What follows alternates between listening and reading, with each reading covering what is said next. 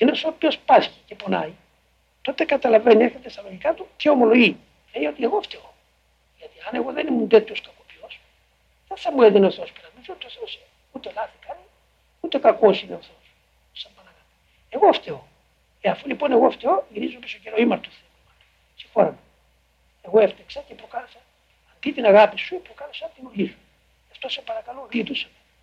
Και έρχεται πράγματι και γλιτώνει τον άνθρωπο. Αυτό είναι που λέει επικάλεσε με ημέρα ψήθλιψο σου και εξαιρούμεσαι. Δεν τη δημιούργησε ο Θεός.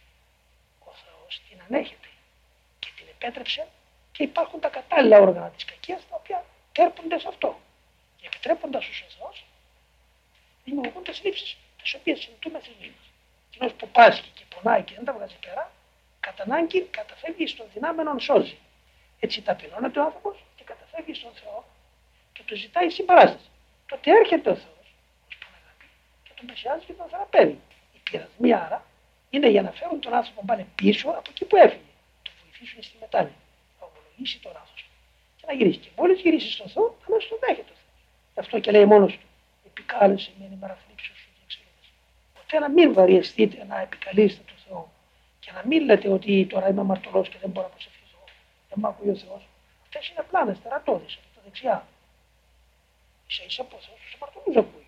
Και αν υπάρχει θέμα σωτηρίας και αν υπάρχει θέμα κενώσεως του Θεού και επισκέψεως του στη ζωή, στην κοιλάδα του πλαθμόνα που είμαστε εμεί, ακριβώς το προκάλεσε μια αμαρτωλή. Όχι ότι οι αμαρτωλοί προκαλούν, αλλά σαν απόλυτος Παναγάπης ο Θεός ελπίθηκε εμάς τους αμαρτωλού όπως μόνος του ομολογεί.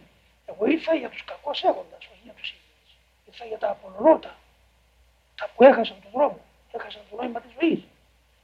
Και δημιουργήθηκε μια εκκλησία και παραμένει μαζί μας, χάρη στο υπράπτωτο αυτό, βασιλεία του ουρανού, με θυμώνει μη πάσα στα σειρά, αυτό εννοεί.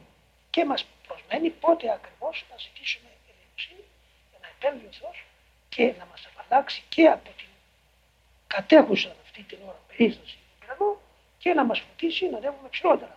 Γιατί το νόημα είναι να βρούμε το Θεό. Δεν υπάρχει άλλο νόημα στην παρούσα ζωή. Το περισσότερο νόημα της επικρίσεως δεν είναι για να πάρει τον πειρασμό.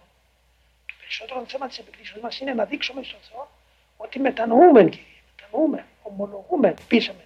Και γι' αυτό σε αναγκάσαμε να μεταβάλεις την πατρική σου στοργή σε εκπαιδευτική σύμβαση. Και γι' αυτό χτυπούμε την πόρτα. Εάν δεν μας ανοίξει, δεν σημαίνει ότι δεν μας ήκουσε.